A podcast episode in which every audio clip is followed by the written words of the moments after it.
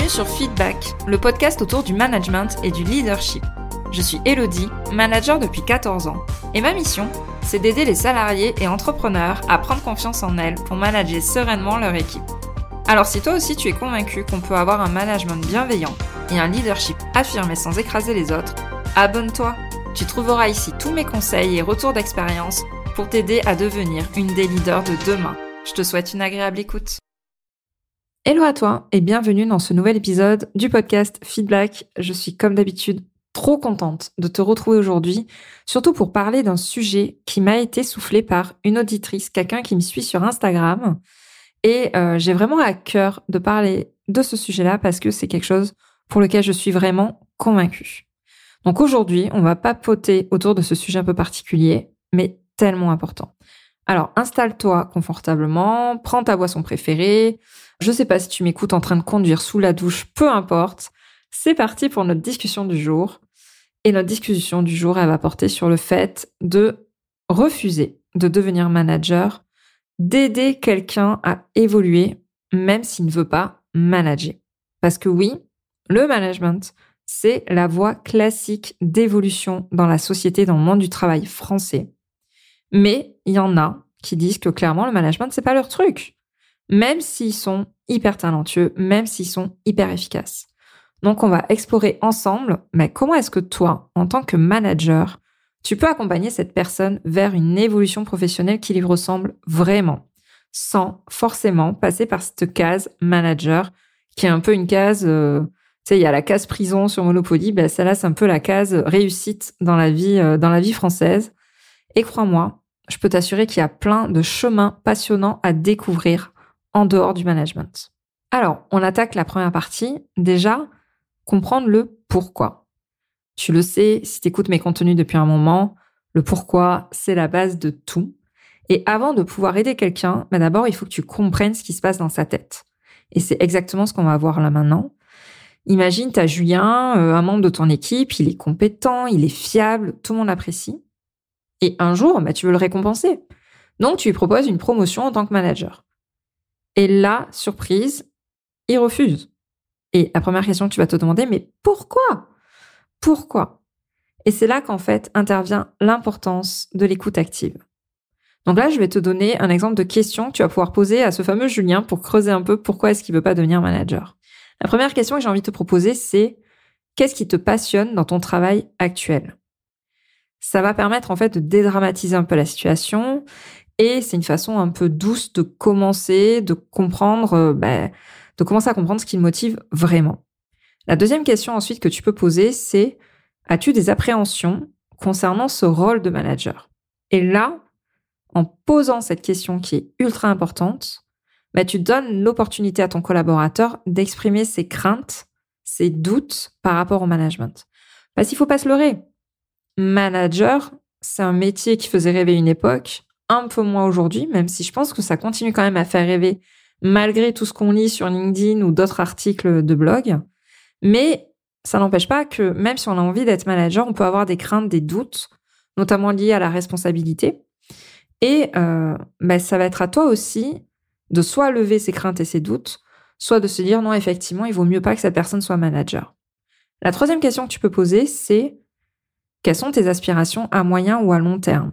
Et en fait, ça va te permettre de mettre le doigt, de comprendre, de savoir si ton collaborateur a d'autres objectifs en tête. Soit quitter l'entreprise, c'est-à-dire qu'il se projette pas du tout dans la boîte euh, actuelle, soit des souhaits d'évolution autres, et ça va lui permettre de les exprimer. Donc il peut y avoir ce rôle de responsabilité dedans, comme pas du tout, et c'est OK. La quatrième question que tu peux poser, c'est y a-t-il des aspects du management qui t'intéressent ou qui te préoccupent particulièrement? On a vu tout à l'heure que la deuxième question permettait de voir s'il y avait des craintes ou des doutes. Et en fait, il peut y en avoir très peu, mais juste avoir un élément précis qui peut bloquer la personne. Ça peut être le salaire, ça peut être euh, des fois des aspects euh, de bureau, euh, d'organisation par rapport à ses enfants. Ça peut être aussi un changement de relation avec ses anciens collègues. Et il y a peut-être juste un élément très spécifique qui l'empêche de se projeter dans ce rôle de manager. Et si en posant toutes ces questions, tu te rends compte que Ben non, en fait, la personne ne veut vraiment pas manager et c'est bien ancré chez elle et t'as levé tous les freins, les craintes qu'il pouvait y avoir sur ça. La dernière question que tu peux poser, c'est comment je peux te soutenir dans ton parcours professionnel? Et là, en posant cette question, eh bien, tu montres à ton collaborateur que tu es là pour l'accompagner, pas juste pour le pousser vers une promotion, vers du management. Tu es vraiment là pour accepter ses choix et l'aider à atteindre ses objectifs, l'aider à évoluer dans la vie professionnelle, même si ça ne veut pas dire forcément manager. D'ailleurs, si ce genre de questions t'intéresse, j'ai à disposition pour toi un cadeau euh, que tu trouveras directement dans les liens de cet épisode. C'est en fait les questions, les cinq questions puissantes que tu peux poser à ton équipe ben, pour prendre un peu cette posture de manager coach et euh, un peu ben, réenchanter, réanimer tes entretiens avec ton équipe c'est gratuit, c'est offert. Tu peux retrouver le lien directement dans les notes de cet épisode, les cinq questions puissantes à poser à ton équipe. Donc tu vois l'idée, c'est en fait, même si tu es face à un refus d'évolution, de créer un espace de dialogue ouvert, sans jugement. Parfois, cette peur de manager, ce refus de devenir manager vient d'une peur, la peur de l'échec, la peur de ne pas être à la hauteur, la peur de mettre en l'air un peu un pseudo-équilibre entre vie pro et perso, il peut y avoir plein de peurs cachées. Et en fait, en posant ces questions, bah, tu vas aider ton collaborateur à verbaliser ses pensées et peut-être à dépasser certaines craintes et bah, à lui offrir cette possibilité de devenir manager. Maintenant qu'on a vu les questions que tu peux poser pour bah, creuser vraiment les craintes, les peurs, on va plonger dans un aspect qui est super important. Et ça, je veux que tu ouvres bien grand tes oreilles même si c'est un peu me tirer une balle dans le pied par rapport à l'activité que j'ai, mais c'est pas grave. Je veux t'inviter à accepter que manager, ce n'est pas la seule voie vers le succès. Oui, tu as bien entendu, et c'est moi qui dis ça. Être manager, ça peut être génial pour certains, ça a été génial pour moi, mais c'est pas une fin en soi pour tout le monde. Et c'est OK. On va voir du coup, mais comment est-ce qu'on peut valoriser ces rôles d'expert dans l'entreprise et explorer un peu des voies euh, alternatives, on va dire, sur le management classique car oui, c'est possible. Et c'est possible parce qu'en fait, il peut pas y avoir 46 000 capitaines dans une équipe. D'accord? Il y a un capitaine et autour de lui, il y a des experts, des as de leur domaine, des gens passionnés par ce qu'ils font et qui ont une valeur inestimable et qui ont une telle valeur en tant qu'experts que ça serait dommage de les mettre manager, tu vois. Et il y a des personnes qui ne voudront pas être managers, il y a des personnes qui ne sont pas faites pour ça. Et pourtant, leurs compétences techniques, bah, c'est important de les garder parce qu'elles sont cruciales pour l'équipe. Donc en les valorisant en tant qu'expert, tu vas donner de la reconnaissance, même sans passer par une promotion de management. Et c'est un moyen pour toi de montrer que bah, le succès ne rime pas forcément avec manager. Alors là, tu m'entends parler depuis tout à l'heure, mais tu dois te dire, mais ok, c'est quoi ces voies alternatives? Parce que moi, franchement, j'en vois pas beaucoup. Mais il y a plein d'exemples et c'est important pour moi de te les citer pour un peu ouvrir ton esprit et te montrer qu'il y a plusieurs choses qui sont possibles. Il y en a cinq en tout que je vais te citer. Le premier, c'est d'être spécialiste ou expert technique. Car oui, on peut devenir un pied dans son domaine en apportant une expertise approfondie. Et le meilleur exemple où on voit ça, c'est toutes les équipes de développeurs informatiques. Un développeur informatique va rester développeur informatique. Il va pas forcément devenir chef de projet. Et il va s'éclater dans son métier. Il va pas vouloir bouger. Donc tu vois, on peut être un expert technique et quand même avoir l'impression d'évoluer et de se développer. Le deuxième exemple de voie alternative que j'ai envie d'évoquer avec toi, c'est la posture de mentor ou de coach. Ça se développe de plus en plus dans les entreprises. Certains vont trouver leur vocation en aidant et en formant les autres sans pour autant gérer une équipe. Moi, c'était vraiment une posture que j'aurais aimé adopter dans l'entreprise dans laquelle j'ai passé 12 ans. Franchement, je me serais bien vue en mode mentor ou coach à former les autres, à les aider à se questionner, à les aider à évoluer. Et vraiment, j'aurais vu ça comme une réelle évolution dans mon métier d'obtenir ce statut-là. La troisième alternative que tu peux proposer, c'est d'être chef de projet. C'est-à-dire que là, ça va être du management, comme je dis, transversal, du management plus horizontal. C'est-à-dire que tu vas diriger des projets sans gérer directement une équipe. Et ça, ça peut motiver des personnes. Parce qu'en fait, il y a des personnes qui sont OK pour manager du relationnel sans avoir cet aspect hiérarchique, sans avoir cet aspect qu'ils ont dans leur tête de contrainte. Et ça peut vraiment les libérer d'être en mode chef de projet. La quatrième alternative que je vois, c'est un peu un poste d'innovation, de R&D, c'est-à-dire d'apporter des idées neuves, d'être constamment sur la recherche et le développement. Ça, ça va être plutôt quand même sur des entreprises soit très agiles, soit assez grosses avec des gros services R&D et d'innovation.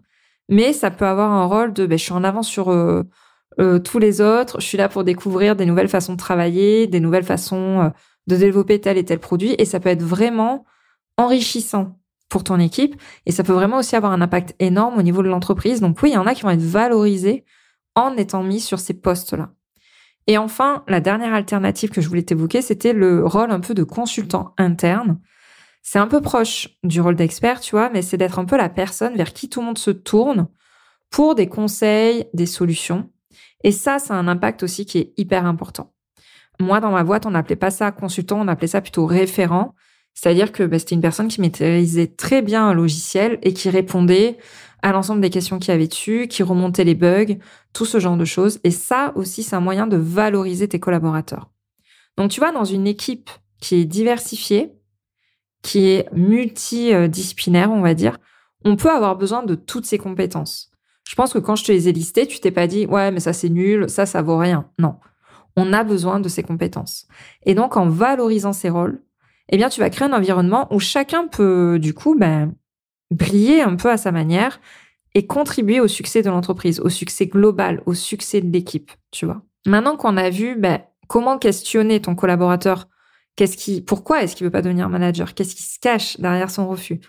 Maintenant qu'on a vu les différents rôles possibles que tu pouvais proposer, eh bien, je voulais voir avec toi comment encourager l'autonomie et la croissance personnelle de tes collaborateurs. Comment faire pour que tu deviennes le jardinier de ton équipe et que que chaque plante ben, arrive à s'épanouir dans ton équipe, dans ton jardin, on va dire. Voilà, bah, c'est vraiment ça ton rôle, c'est d'être un jardinier en tant que manager. Et du coup, ton but, c'est de montrer que la promotion est possible autrement, que la promotion est possible sans être manager. Et donc, c'est essentiel pour toi de reconnaître et de faire reconnaître à l'ensemble de tes collaborateurs que chaque personne a sa propre vision de la réussite. Ton rôle en tant que leader, c'est de soutenir tes collaborateurs dans cette quête personnelle.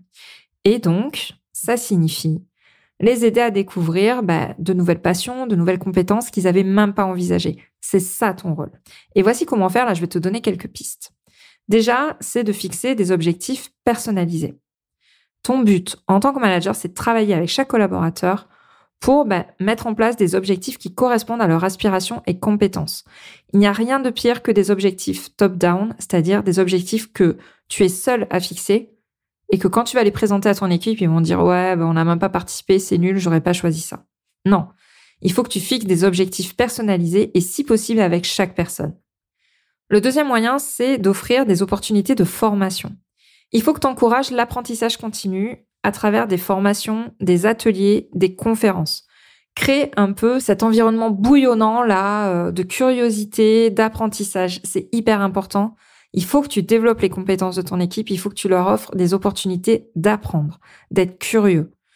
Un collaborateur qui n'apprend plus, c'est quelqu'un qui va s'éteindre, qui va s'ennuyer, qui va se démotiver. Donc c'est important que tu encourages ce côté voilà, curiosité, apprentissage en permanence. La troisième possibilité que tu as, c'est de créer peut-être des projets challengeants. Tu vas avoir des profils dans ton équipe de personnes qui vont avoir besoin de challenge. Donc, n'hésite pas à proposer des projets qui sortent de la zone de confort, stimule le développement de ton équipe, de certaines personnes. T'en as d'autres qui ont besoin d'éléments routiniers et t'en as d'autres qui vont avoir besoin de ces projets challengeants. Donc, propose-leur. Là, tu vas tirer vraiment la quintessence de ton équipe et de tes collaborateurs par rapport à ça. La quatrième piste pour t'aider à soutenir ton équipe dans, un peu cette quête personnelle de qu'est-ce que c'est que réussir pour moi dans cette société, dans cette entreprise, c'est d'encourager le mentorat il y a des collaborateurs qui vont adorer transmettre, éduquer, montrer, inspirer. Donc, tu peux leur demander de jouer des rôles de mentor pour toutes les nouvelles personnes qui arrivent dans ta boîte. Ils vont se sentir hyper valorisés de faire ça. Et tu peux du coup aussi en contrepartie bah, associer les nouveaux entrants ou certaines personnes à des mentors qui vont les guider, les inspirer.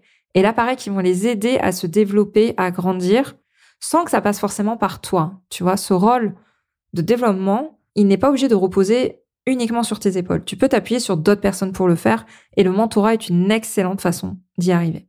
Et enfin, la cinquième piste que j'avais envie de te proposer, c'était de reconnaître et de célébrer les réussites.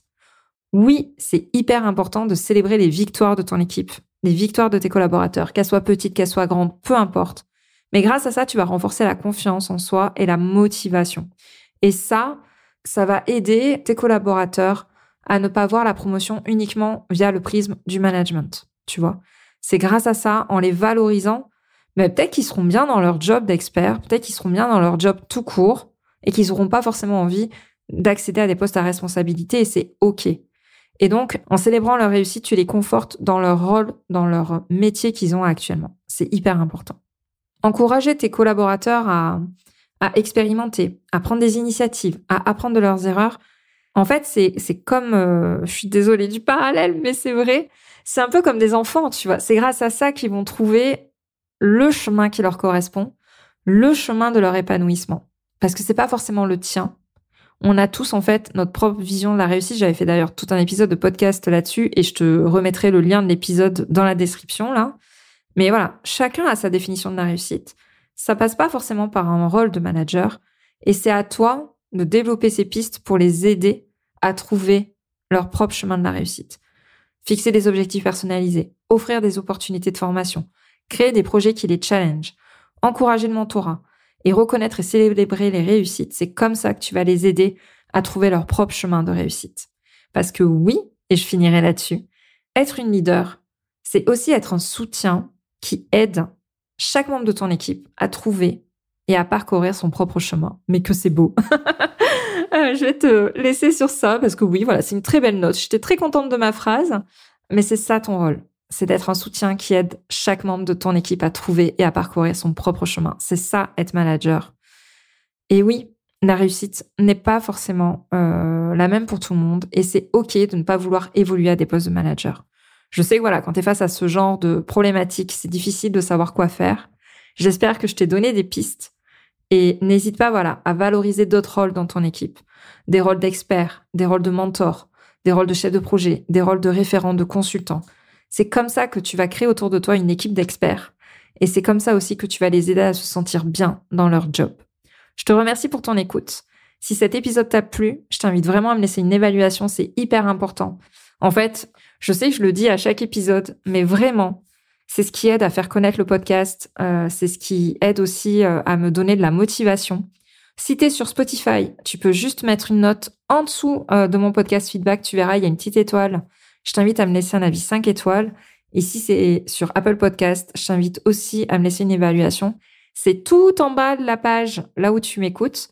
Et tu peux même me laisser un commentaire. Ça me ferait super plaisir voilà, c'est vraiment important pour moi pour la visibilité du podcast et ça m'aide à me motiver à continuer à faire ces épisodes. Je te remercie en tout cas si tu prends le temps de le faire.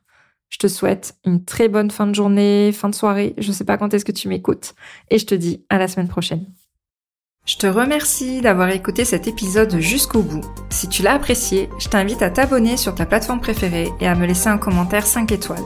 On se retrouve au prochain épisode pour parler management et leadership.